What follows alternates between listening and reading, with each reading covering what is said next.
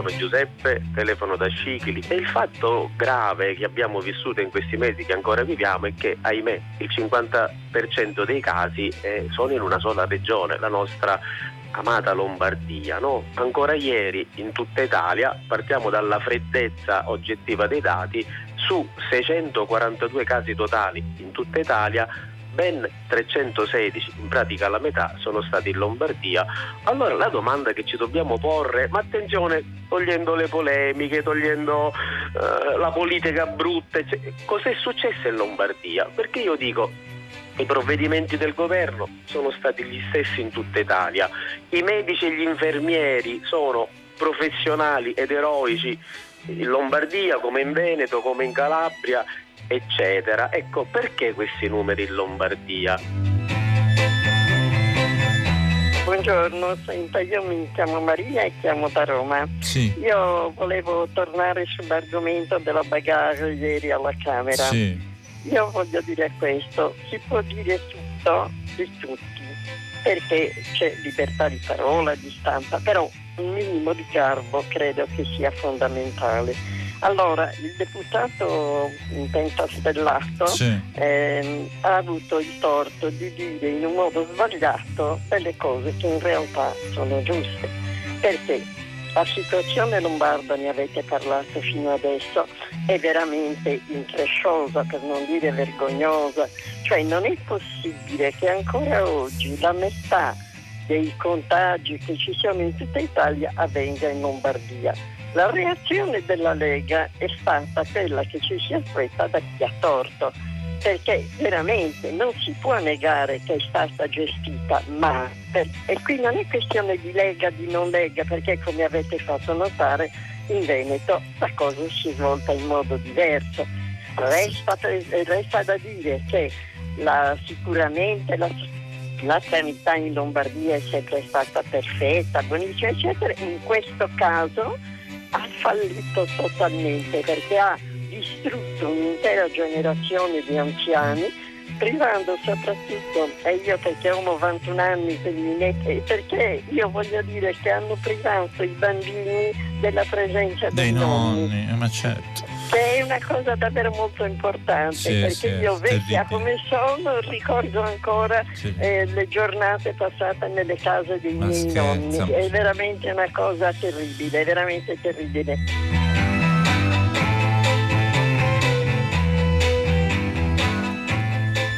Sono le 10 e 4 minuti, una buona giornata da Pietro del Soldà, benvenuti a tutta la città ne parla. Come avete sentito stamani a filo diretto di prima pagina si è a lungo parlato di sanità lombarda, le responsabilità per quello che è accaduto e che sta ancora accadendo, il fatto che anche ieri la metà dei nuovi contagi sia stata registrata in Lombardia, qualcosa vorrà pur dire. Ovviamente come dire, là è stato dato dalle immagini, devo dire, brutte, incommentabili della bagarra alla Camera, altro che distanziamento fisico tra i parlamentari e tra i cittadini.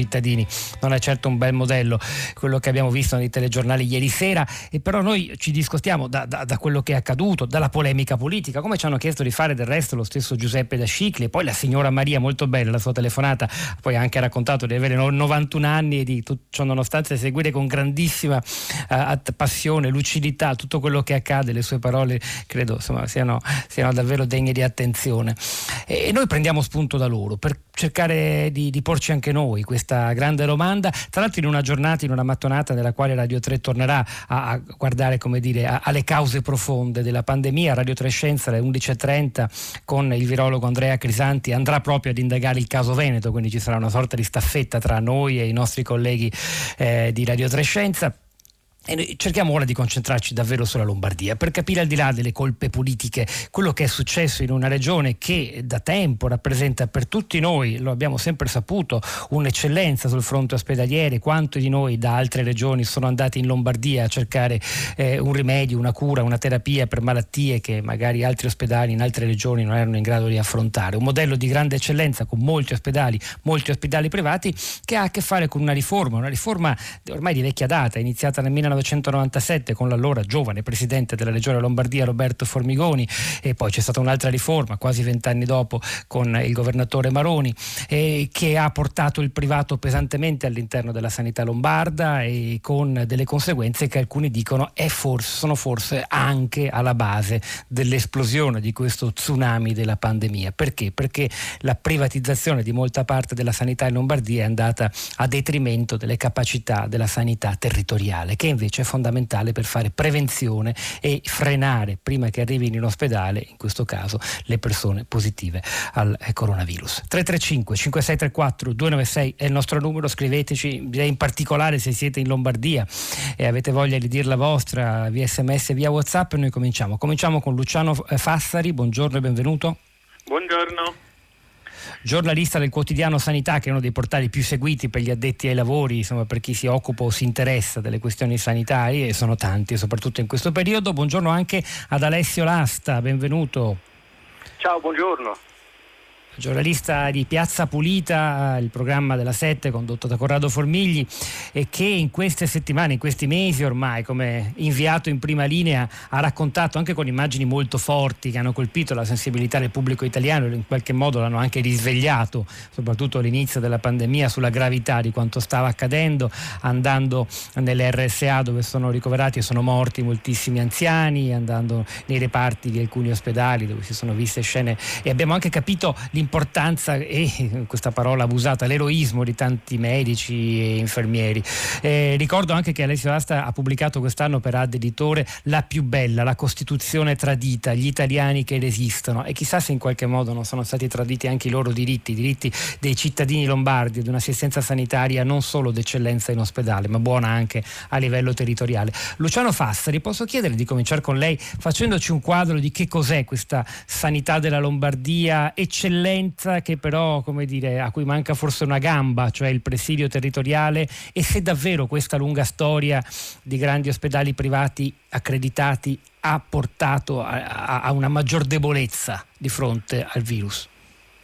Allora, eh, la logica su cui si basa tutta la sanità lombarda è quella che viene considerata chiamata quasi del quasi mercato, cioè ovvero il gestore pubblico sostanzialmente eh, affida al pubblico e al privato mettendoli in competizione determinati budget e scopi. Questo ha avuto negli anni un effetto positivo per quanto riguarda l'ospedale, cioè ha potuto comunque far nascere delle eccellenze ma non solo italiane, ma anche insomma, a livello europeo e internazionale in alcuni casi. Faccio un esempio, ogni anno la Lombardia incassa dalle altre regioni italiane con i pazienti che si vanno a curare un miliardo di euro quindi è una cifra pazzesca, mostra. Perché? Perché lì c'è l'eccellenza ospedaliera, se devo fare un intervento molto spesso di, di tumore, di, eh, vado in Lombardia, lì ho i migliori ospedali, le migliori equip.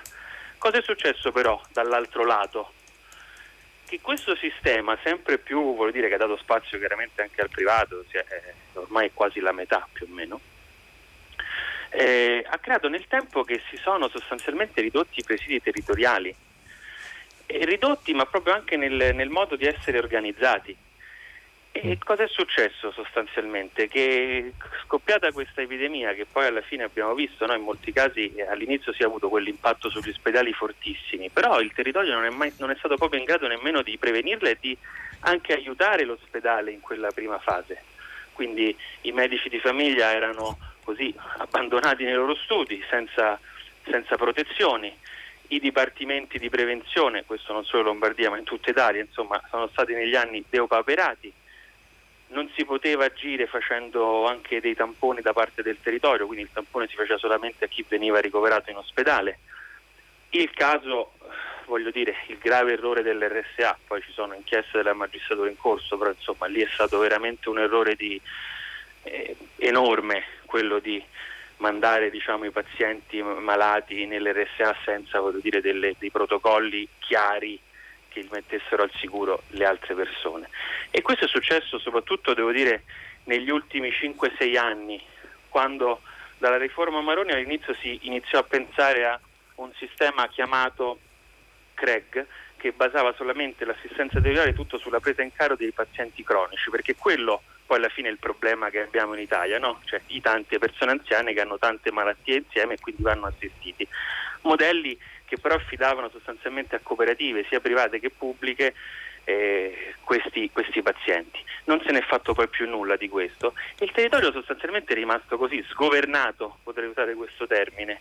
È chiaro che quando arriva una pandemia, eh, voglio dire, gli ospedali, eh, come in quel caso, sono andati subito in, eh, in tilt e se non hai quel filtro del territorio che ti dà la possibilità di, di assistere, di isolare, di controllare, di verificare, eh, purtroppo è successo quello che, che, è sotto gli occhi di tutto il paese. E, e quel, tit, quel, tilt tra poco lo raccontiamo, visto che Alessio Lasta ci è andato dentro e l'ha visto per tanto tempo, però le volevo chiedere ancora, ma eh, se eh, Luciano Fassari mh, mm, ci, ci, fossimo trovati e fosse esploso un caso Alzano o Codogno eh, in un'altra regione, le cose sarebbero andate diversamente, cioè eh, ci concentriamo sulla Lombardia e la politica si è azzuffata ieri sulla Lombardia in Parlamento, ma questa debolezza territoriale che lei ci sta dicendo, che non ha fatto argine, per cui la, tutti i malati sono andati in ospedale, trasformando gli ospedali da luoghi di cura a, a luoghi di moltiplicazione del morbo, questo è il punto. E sarebbe, è un problema che, che, non si sarebbe posto altrove eh, perché altrove i presidi territoriali sono ancora maggiori, c'è più prevenzione? Allora, eh, io lo dico chiaramente. Certo, altrove è generico, ogni regione ha una storia a sé. Ogni regione chiaramente è differente, però eh, da questo punto di vista se fosse successo in tantissime altre regioni italiane, penso soprattutto a quelle del centro-sud, eh, sarebbe stata una tragedia di egual portata eh, se non, se non ben superiore.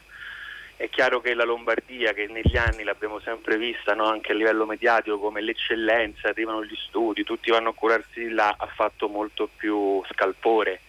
Però ecco, le uniche due regioni che poi hanno una storia di presidio del territorio, di storia di sociosanitario forte che sono il Veneto e l'Emilia Romagna, abbiamo visto che avevano già degli strumenti che hanno adottato e sono riusciti, partendo più o meno dallo stesso livello della Lombardia inizio epidemia, in realtà poi a tamponare. Scelte il Veneto di andare proprio a stanare eh, i casi, quindi facendo subito um, tamponi a tappeto anche al di là di quello che potevano essere le indicazioni che arrivavano dall'OMS e dallo stesso Ministero, è stata una scelta alla fine che ha pagato, i risultati si vedono. Mm. Eh, lo stesso vale per l'Emilia Romagna. Eh, la Lombardia, quello era il, il, ventre molle purtroppo della sanità lombarda, il territorio, quindi poi quando serviva era una, purtroppo una pistola senza, senza proiettili. Però se fosse successo, le faccio un esempio, in Calabria, che è la sì. regione più disastrata, eh, beh, insomma, voglio dire, sarebbe andata peggio della Lombardia secondo me.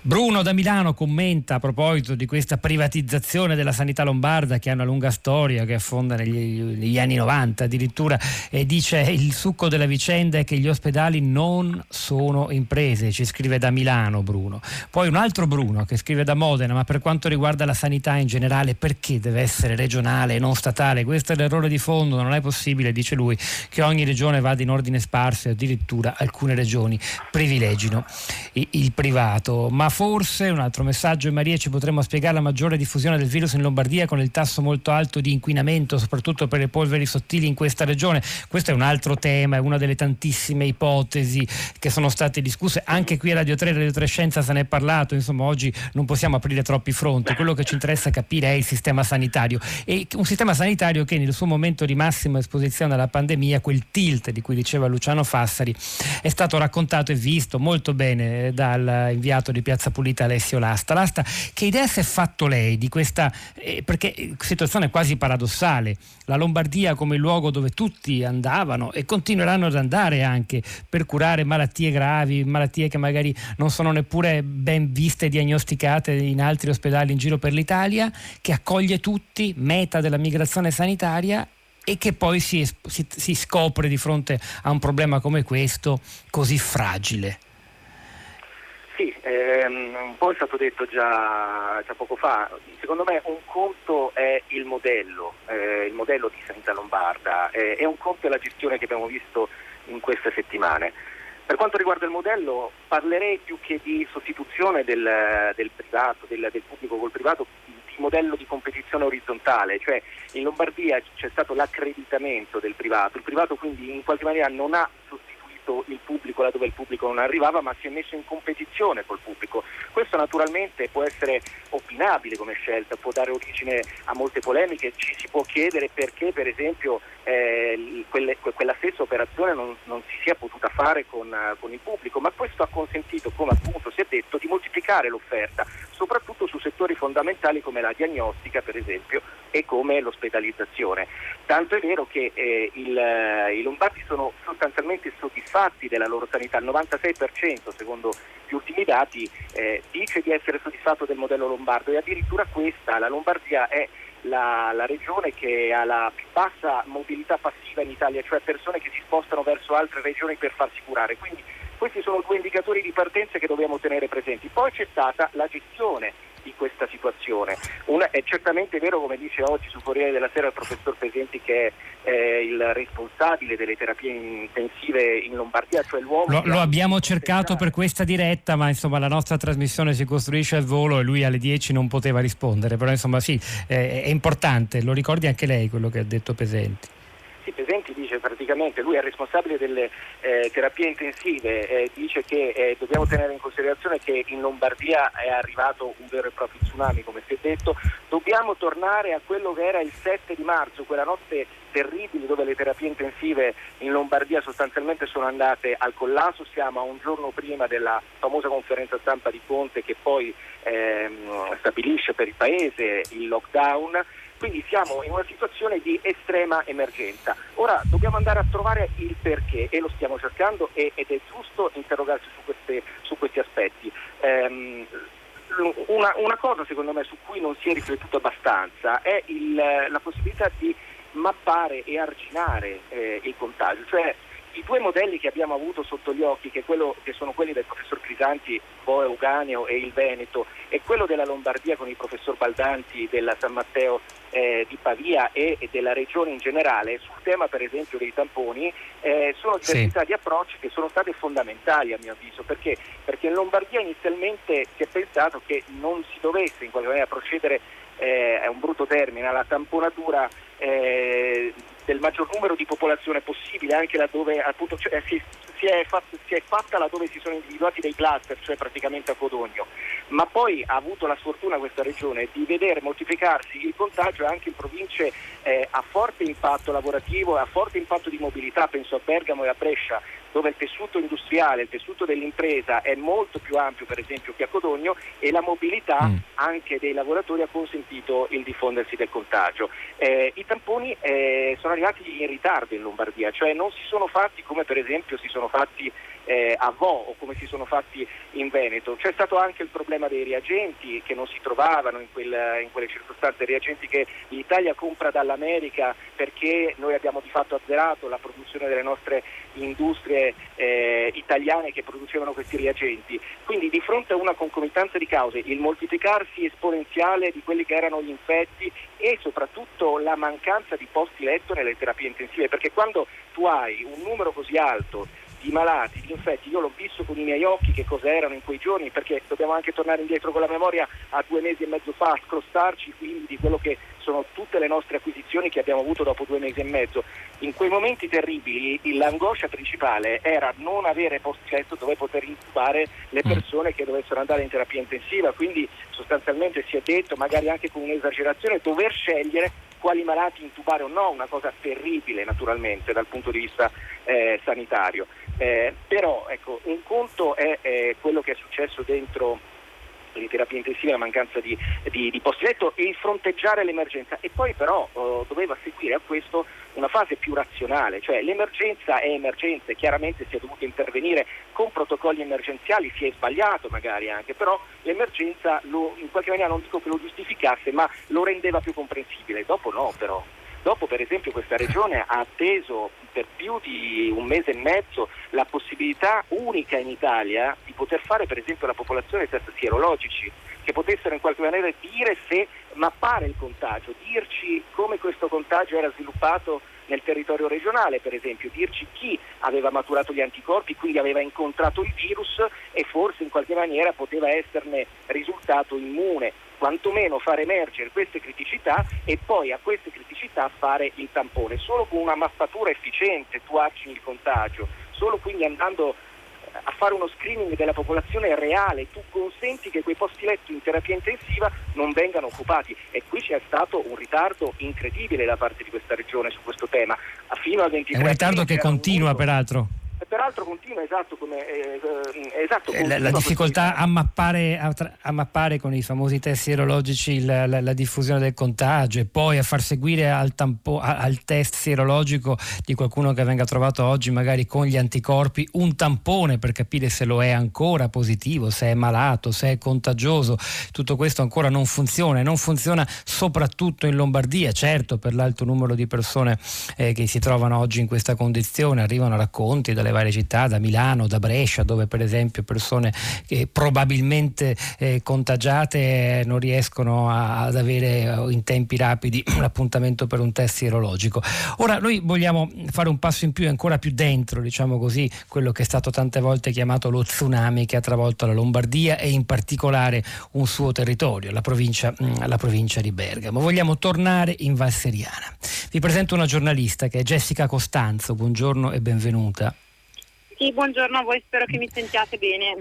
La, la, sentiamo bene, direttrice responsabile di Val Seriana News, che ha avuto il grande merito, proprio in quanto radicata eh, sul territorio, di, eh, e con grande coraggio anche di andare a, a, cercare la catena delle responsabilità per quel, quello che è accaduto e che evidentemente è andato male, è andato storto rispetto a, a un territorio molto produttivo, molto attivo, anche molto interconnesso con la Cina dal punto di vista proprio delle sue fabbriche, delle sue aziende. Chissà, forse è per questo che lì il virus è arrivato arrivato molto presto, chissà quando in realtà, probabilmente ancora nel 2019, e, e, e a capire perché le, la, le aziende sanitarie, l'azienda di tutela della salute e gli ospedali hanno temporeggiato così tanto, forse anche per la ragione strutturale che abbiamo descritto sin qui, ovvero una debolezza della medicina di territorio. Le do subito la parola se ci può fare un racconto breve anche delle ultime notizie, insomma quello che lei oggi può dirci di chiaro e preciso sulla questione valseriana. C'è con noi anche Paola Pedrini che è segretaria regionale per la Lombardia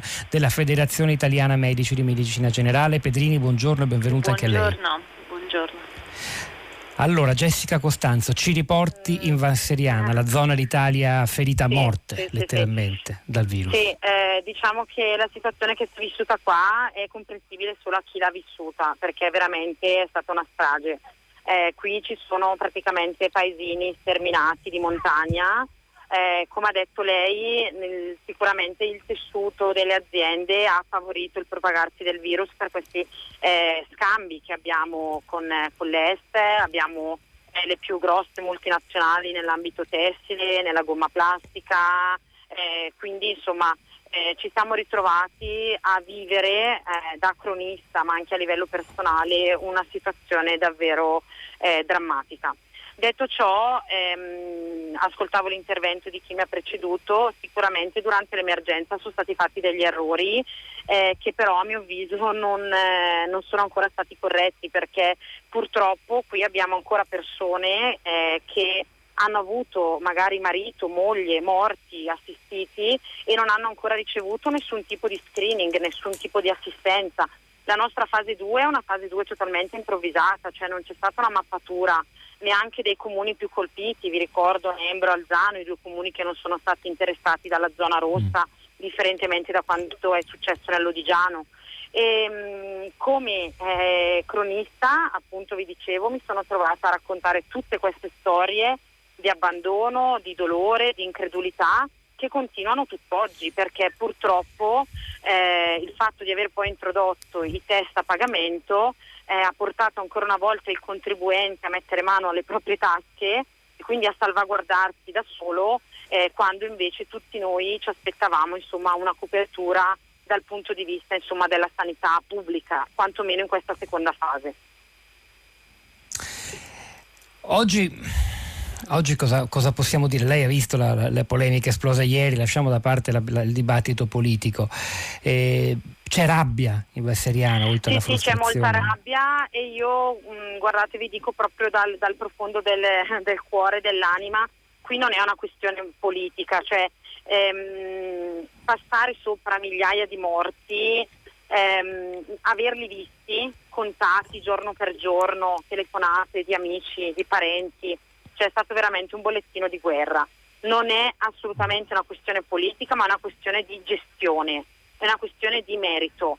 Eh, quello che chiedono i cittadini adesso più che mai è di essere ascoltati, di eh, ricevere appunto questi screening, ricevere questi tamponi eh, che permettono di rientrare al lavoro in sicurezza. Cioè, ricordiamoci quello, ci sono persone in cassa integrazione che non hanno ancora ricevuto un euro, che non possono rientrare perché non rientrano nelle categorie di mappatura e che quindi si devono pagare il test sierologico di tasca propria e successivamente, se positivi, anche il tampone e riescono a farlo perché da Mil- in molte zone, nella stessa Milano si racconta che il test è facile da fare privatamente e poi dopo se uno risulta positivo c'è il dramma che non riesce a fare il tampone quindi rimane in isolamento senza sapere se in realtà è malato sì, e contagioso. Sì, sì, anche vero, la Seriana accade lo sì, stesso. anche qui, anche mm. qui eh, risultati persi, io capisco nella confusione ma persone lasciate a casa senza sapere il risultato, bisogna chiamare eh, l'ATS 10 volte al giorno, poi si viene a scoprire ma vi era stato detto, vi è stata mandata l'email, cioè c'è proprio ancora una gestione, eh, mi spiace dirlo, ma molto improvvisata e eh, vorrei anche fare un appunto sui tamponi, visto che eh, sono stati il problema più grosso da subito. Eh, a, verso fine maggio dovrebbe arrivare un macchinario dall'America eh, proprio all'azienda ospedaliera Bergamo Est dove ci sono stati i primi positivi due mesi fa, il 23 febbraio, è pagato dall'associazione dai Rotariani, insomma da Rotary. 450 mila euro, due macchinari che ehm, processeranno 2.000 tamponi al giorno. E noi ci chiediamo, ma non poteva Regione Lombardia eh, dotarsi di questi macchinari prima per un investimento che insomma mm. per la Regione 450 mila euro diciamo sono, mh, mm, non dico briciole, però eh, ancora una volta comunque il privato, l'associazionismo deve intervenire su una mancanza del sistema pubblico, siamo comunque a tre mesi, cioè ormai l'emergenza è passata e tutt'oggi non si garantisce una mappatura sufficiente al mh, mm, territorio più devastato d'Italia. Ecco, c'è anche questa riflessione Ge- da fare. Jessica Costanzo, direttrice di responsabile di Valseriana News, grazie per le sue parole, grazie per il suo lavoro perché ha reso possibile eh, conoscere eh, alcuni degli errori, questo sì, chiamiamoli almeno così per ora, che sono stati commessi, che hanno reso forse inarrestabile quell'onda di, di malattia e di morte che ha travolto la provincia di Bergamo. Paola Pedrini. Eh, sì. Scusi. Scusi, eh, ricordate prego, prego. che c'è un'inchiesta in corso della Procura di Bergamo su questa gestione, quindi non siamo solo noi che chiediamo chiarezza, ma anche... No, no, infatti dicevo, per ora errori poi vedremo e eh, eh, a quello mi riferivo, agli esiti di questa inchiesta, quando ci sarà torneremo a commentarli, sicuramente anche con lei Jessica Costanzo, grazie ancora, davvero. Paola Pedrini, eh, medici di medicina generale della Lombardia. Abbiamo, anche la settimana scorsa abbiamo ospitato la voce di un suo collega di Ospedaletto, provincia di Brescia, che ci ha raccontato la difficoltà del suo lavoro abbiamo raffrontato cosa significa essere medico di base in Lombardia e in Veneto per esempio.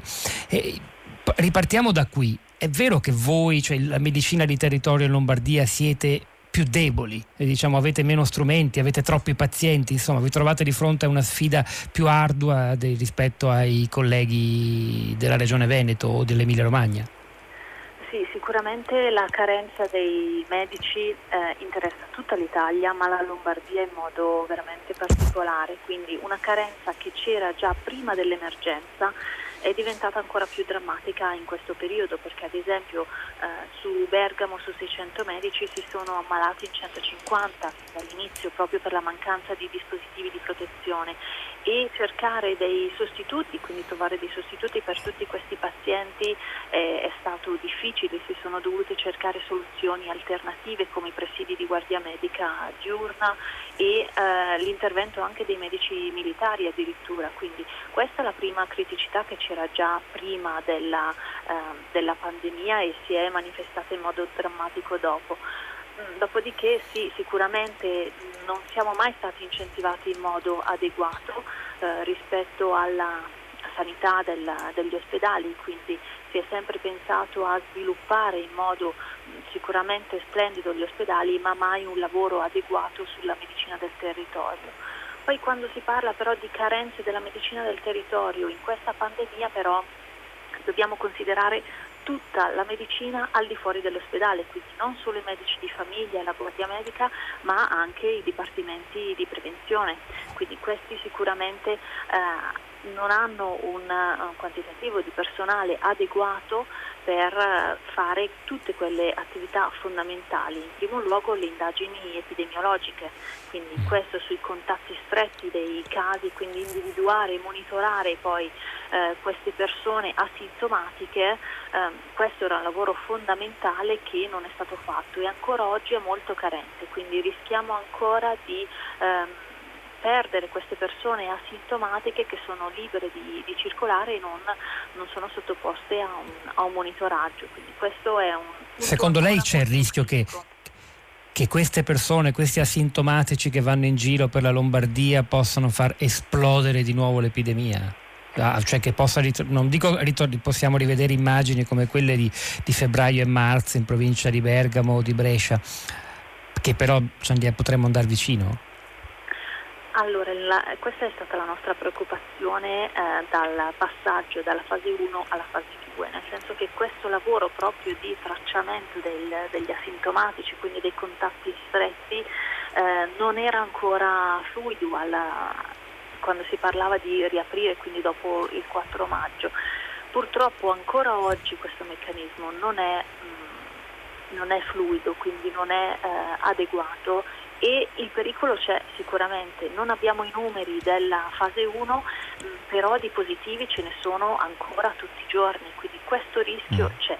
Forse, come dicono gli esperti, la fase delle temperature più alte ci sta aiutando, ma sicuramente per questo autunno questo meccanismo deve essere assolutamente eh, perfetto, altrimenti nell'autunno prossimo rischiamo veramente di avere ancora i numeri di questa primavera. Perché insomma gli asintomatici non individuati possono continuare a contagiare, a produrre nuovi, magari asintomatici come loro, che si porteranno a spasso e quindi mantenendo vivo il virus fino a quando torneranno i primi freddi e dunque delle maggiori occasioni di contagio, infezioni respiratorie e così via. Esatto. Questo sì. è il la, rischio. La parte critica veramente sarà eh, il prossimo autunno. Per il prossimo autunno dobbiamo essere assolutamente pronti perché rischiamo veramente di ritrovarci ancora nella stessa situazione. Paola Pedrini, segretario della Federazione per la Lombardia dei Medici di Medicina Generale, grazie, grazie agli altri ospiti intervenuti sin qui in questa puntata di tutta la città ne parla che ha cercato, prendendo spunto dalle belle telefonate di Giuseppe da Scicli e di Maria da Roma stamani a prima pagina, di affrontare con sobrietà, razionalità e lucidità, stando ai fatti e non alla polemica politica, quello che è successo in Lombardia. Non è certo la prima puntata che è dedicata a questo. Noi, Radio Trescenza, che peraltro alle 11.30 con Andrea Crisanti, il virologo, eh, parlerà della questione veneta verità, quindi eh, sarà utile fare anche un raffronto e noi continuiamo. Continuiamo in musica con una canzone del gruppo musicale Lombardo, nato a Monza negli anni 90, I Mercanti di Liquore, una canzone pubblicata nell'album del 2002, La musica dei poveri, un'amara lettera d'amore nei confronti della Lombardia che termina con queste parole. Se non puoi volerci bene, facci a meno compagnia, tanto sai dove trovarci. Buonanotte, Lombardia, Mercanti di Liquore.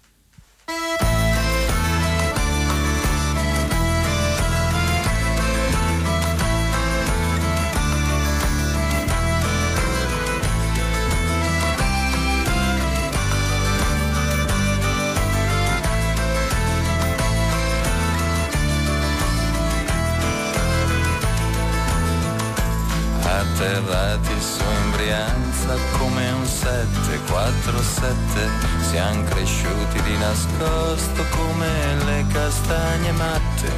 La regina Teodolinda ci faceva l'occhiolino ma noi irriconoscenti non le abbiamo fatto l'inchino. Imparammo la chitarra per avere un'occasione per paura di sentirci come un mobile a lissone. Poi ci siamo travestiti da soldati di ventura per cercare di scalare questa ripida pianura. Lombardia, com'è facile volerti male, di sorrisi non ne fai e ti piace maltrattare, ma noi siamo i figli storti, nati dentro un'osteria e riusciamo a respirare, pur essendo in Lombardia. A Milano costruimmo una giostra di cristallo, ma la pioggia di monete l'ha distrutta sul più bello riparammo nei quartieri dove c'è periferia, perché sotto all'immondizia sta nascosta la magia. E fu notte sempre lunga, ubriaca nei sobborghi, imparammo a camminare con il passo dei balordi, il profumo dell'asfalto ed il nome dei coltelli diventammo spazzatura, diventammo molto belli. Lombardia, com'è facile volerti male, di sorrisi non ne fai. E ti piace maltrattare, ma noi siamo i figli storti, nati dentro un'osteria e riusciamo anche a volare, pur essendo in Lombardia.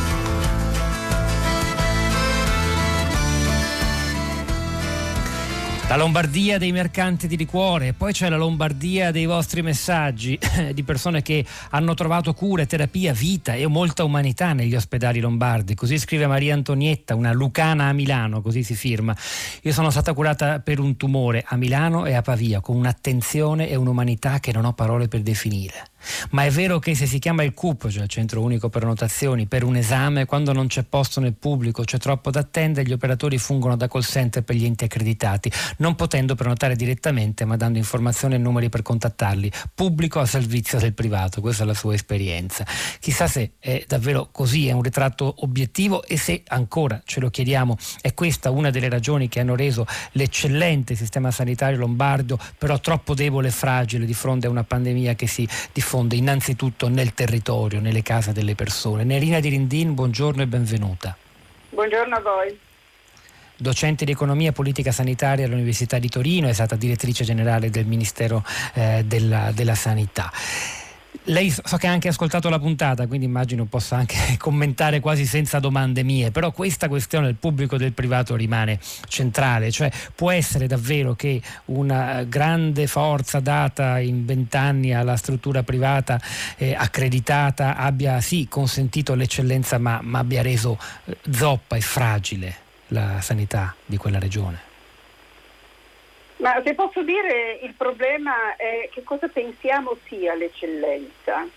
Su questo abbiamo riflettuto poco e forse in questo momento è opportuno fare una riflessione pacata ma coraggiosa, perché mh, si, è quest- si, è diffusa in questi anni l'idea che l'eccellenza possa essere mh, concentrata in poche specializzazioni, in poche aree territoriali, in poche strutture pubblico-private non importa, in poche strutture ospedaliere o comunque strutture specialistiche di erogazione. Invece da tempo alcuni di noi sostengono che una sanità regionale eh, si può dichiarare eccellente, se è eccellente in tutto. Cosa voglio dire? Deve essere eccellente non soltanto sull'acuzie, non soltanto sulle iperspecializzazioni, ma deve essere eccellente su tutti i livelli di presa in carico delle persone, in particolare anche su quei livelli territoriali che consentono alle persone di non ammalarsi o di ammalarsi di meno o eh, di avere una progressione della malattia meno radicale. Primo. E secondo, ci deve essere un'eccellenza diffusa non soltanto nei grandi centri metropolitani, ma diffusa sul territorio, vicino dove vivono le persone. Se noi pensiamo che l'eccellenza appunto non sia soltanto le iperspecializzazioni, ma pensiamo che l'eccellenza debba essere su tutti eh, i modi di prendersi cura delle persone, allora c'è una una politica sanitaria che si sviluppa in modo diverso. E se c'è una cultura prossima a quanto appena detto, eh, con una forte regia regionale rispetto agli obiettivi che ci si pone, allora in qualche modo possiamo anche pensare eh, che eh, se il produttore è privato ma è mh, mm, dire, seguito, eh, monitorato, controllato e anche sanzionato dove è necessario sanzionare da una pubblica amministrazione efficiente che ha idea di cosa vuol dire essere eccellente, allora potremmo anche pensare che il privato è, eh, è una componente dell'offerta che non ha eh, particolari motivi per essere contrastata con ferocia. Le ATS, queste agenzie di tutela della salute, è una sigla che ci è divenuta familiare a tutti, anche ai non lombardi in questo periodo, che fanno così parte della, della, della particolarità eh, lombarda. Lei le giudica sufficienti come strutture? Ma non mi posso permettere di dire se sono sufficienti o no. Certo che la Lombardia ha sempre cercato di ideare un modello di sanità che in qualche modo sulla carta spesso sembra essere adeguato rispetto ai principi generali, non sempre per la verità, ma insomma anche quest'ultima riforma eh, parla di mm. sociosanitario, però poi nella realtà non è così, perché nella realtà, mi ricollego a quello che ho detto prima, ciò che viene incentivato è la iperspecializzazione, è l'accoglienza delle acuzie. Ora, voglio essere più esplicita, eh, questa tendenza ad occuparsi soltanto dell'eccellenza sulle acuzie e sull'iperspecializzazione eh, ospedaliera ha eh, un fattore importante di spiegazione, è che lì si concentrano gli interessi economici, professionali, accademici eh, di tutti. E, ed è lì che tutti vogliono attirare le risorse economiche, la visibilità, eh, le gratificazioni professionali e così via. Questa è la cosa Però che magari anche a, a, spezzare una lancia è anche il luogo dove si concentra la, la, la maggior qualità di ricerca, quindi anche risultati importanti, no? Esattamente. In fondo la Lombardia Ma... è anche il cuore della ricerca medico-scientifica in Italia. In questo la Lombardia è assolutamente un'eccellenza, ma per essere eccellenti bisogna cercare di esserlo su tutto, torno a dire. Non si può esserlo soltanto su alcune realtà. Eh, la ricerca va benissimo, ma la ricerca deve essere anche orientata a migliorare il sistema di presa in carico globale delle persone. Eh, modelli che possano garantire alle persone che sul territorio hanno timore di essere ammalati, come in questo caso purtroppo, deve esserci qualcuno che se ne fa carico, altrimenti se ci si concentra soltanto su ciò che ha interessi economici forti dietro, interessi economici, interessi accademici, di pubblicazione, eh, di posizioni eh, di prestigio. Eh, questo è quello che poi alla fine, di fronte a una pandemia purtroppo così grave e che davvero ci deve costringere tutti ad essere rispettosi, eh, crolla, perché in una situazione così grave c'è bisogno che sul territorio ci sia una diffusa attenzione ai problemi delle persone. Questo è il punto direi più importante che è emerso, credo, dalla puntata di oggi di tutta la città ne parla, anche grazie alla voce della segretaria regionale dei medici di medicina generale della regione Lombardia, Nerina Dirindin, insegna economia politica sanitaria all'Università di Torino, è stata anche direttrice generale del Ministero della Sanità. Grazie, grazie a tutti gli altri ospiti intervenuti sin qui, anche a Jessica Costanzo dalla Val Seriana che ci ha fatto uno spaccato molto prezioso. Ora è il momento del GR3 e dell'Onda Verde, a tra poco con Sara Santi ascolteremo le vostre voci, i vostri commenti sui social social network. Tutta la città ne parla.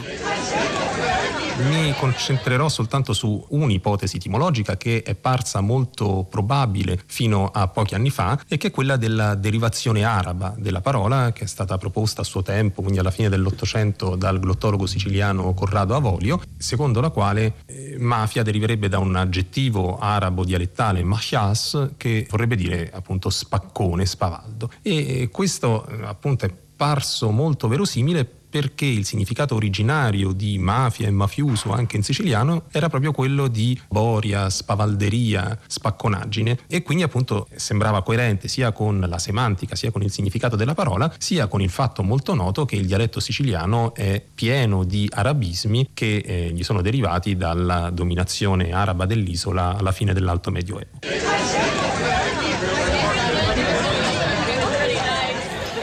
Ancora un frammento delle nostre lezioni di Radio Scuola, il mini sito che ritrovate nel sito di Radio 3 con lezioni declinate per 10 materie, questa è che devono aiutare gli studenti, possono costituire un valido supporto alla preparazione degli esami finali, insomma la fine dell'anno scolastico. Quello che abbiamo sentito era un estratto dell'ora di lingua italiana.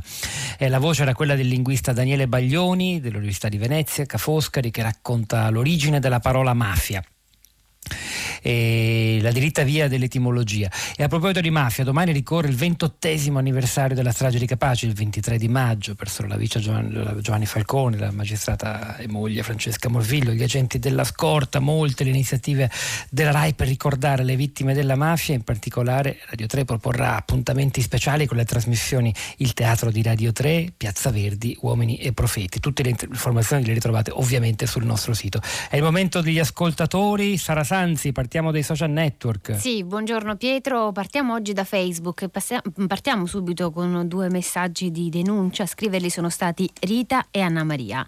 Il primo, quello di Rita, che dice buongiorno, i medici di base sono stati lasciati soli, non avevano idea di cosa fare, se poi il dottore era o è mediocre, la cosa diventava pericolosa.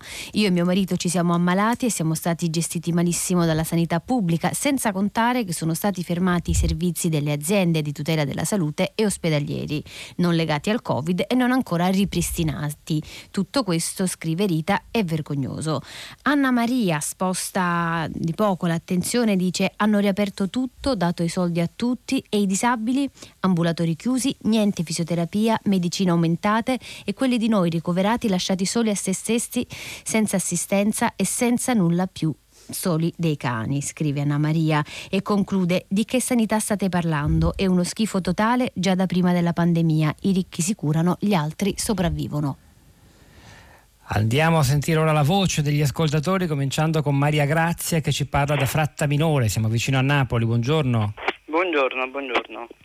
Allora, io insomma, ho scritto, sono una cittadina campana, chiaramente ho dovuto affrontare due volte il tumore in tutti e due i casi, dopo un periodo di smarrimento e pensa- pensando di andare a, a operarmi a Milano, ho scelto poi di vivere questa esperienza a casa vicino ai miei familiari e sono stata operata al Pascal. Il Pascal è un centro di eccellenza italiano dove ho avuto la possibilità di sperimentarlo, questa eccellenza con professionalità e accoglienza e quindi lo ha dimostrato anche in questo in questo periodo, cosa invece che non ha dimostrato la sanità di Milano. Il problema in campagna è che il numero dei malati di tumore e del legame tumori-territorio, eh, non se ne parla mai abbastanza, è molto alto e quindi questo causa affollamenti a attese a volte lunghe. Quindi questa, questa, cosa spinge molti malati del sud ad andare al nord e in questo caso a Milano. Questo comporta un problema molto serio perché miliardi vengono sottratti alla sanità pubblica campana in favore di quella che, eh, di Milano che buona parte è privata. Quindi va, va molto ripreso questo problema mm. con altri approfondimenti, come già state iniziando a fare. Grazie davvero Maria Grazia, ci spostiamo in Veneto ricordandovi che di Veneto e di pandemia si occuperà Radio Trescenza alle 11.30 con il virologo Andrea Crisanti prendendo in qualche modo il testimone dalla nostra discussione di oggi. Paolo da Treviso, buongiorno. Buongiorno a lei, buongiorno a tutti. Ma io mi chiedevo se dopo questa esperienza così dura, dice, non dovremmo fare anche una riflessione e porci la domanda se davvero il servizio sanitario svolto su una base regionale sia davvero il modo più efficiente di svolgere, come si dice. Ad esempio, è stata necessaria addirittura la protezione civile per trasferire malati dalle terapie intensive tra una regione e l'altra con lo stesso sforzo, la stessa fatica che mandarli in Germania. Ma a questo punto la domanda è questa, non sarebbe meglio vedere di applicare il modello migliore su tutto il territorio nazionale, a tutti gli italiani la stessa qualità del servizio? Questa è la mia riflessione.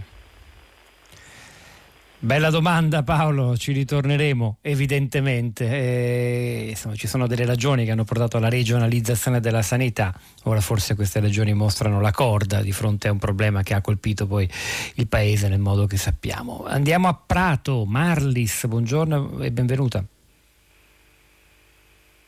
Pronto? Marlis?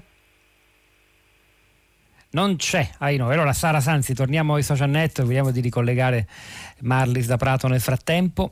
Torniamo sulla nostra pagina Facebook Pietro la Sì. città di Radio 3 dove abbiamo Riccardo che scrive quando privatizzi, il profitto, quando privatizzi il profitto comanda sulla salute. La sanità deve essere pubblica e regionale salvo i casi di palese incapacità gestionale che vanno commissariati. Sempre su Facebook Armando scrive se quel che è successo in Lombardia fosse successo in una qualsiasi altra regione del sud questa sarebbe stata e anche a ragione commissariata. E poi ancora Rosanna, sento parlare di sfortuna rispetto al coronavirus in Lombardia. Non è stata sfortuna. La Lombardia è partita con gli stessi numeri di ammalati del Veneto, basta questo per farsi delle domande e certo non si può rispondere dando la colpa alla sfortuna.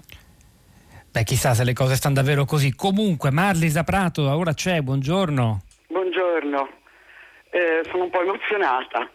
Eh, Io ho mandato un messaggio perché stamattina ho sentito parlare eh, ed è stato tutto molto importante quello che è stato detto, cioè del fatto che in Val Seriana eh, la fase 2 è ancora all'insegna della solitudine, per cui chi vuole un tampone o chi vuole un'analisi per stare tranquillo deve pagarsela privatamente. Però non, o non ho ascoltato bene io o non ho più sentito né oggi né, né in altri giorni parlare della giornata di lutto che a suo tempo era stata detta proprio a Radio 3 la mattina, non so se era lei il conduttore, non, eh, conosco le vostre voci, siete tutti amici ma non vi distinguo uno dall'altro. Una mattina hanno parlato proprio del problema del lutto da soli, coi morti, da soli e Sì, sì, questo noi stessi. l'abbiamo affrontato qui a tutta la città ne parla e sicuramente non abbiamo parlato di questo argomento oggi, abbiamo affrontato più l'aspetto della risposta sanitaria, ma insomma evidentemente anche su questo torneremo a parlare. Grazie Marlis, credo che sia il momento di salutarci, non so se Sara hai ancora qualcosa dei social, da Twitter. Ancora abbiamo Andrea che scrive: Non è mancare di rispetto ai morti o al dolore dei loro familiari analizzare e criticare gli errori della gestione politica sanitaria della Lombardia, epicentro mondiale della tragedia. Anzi, conclude Andrea, è esattamente il contrario.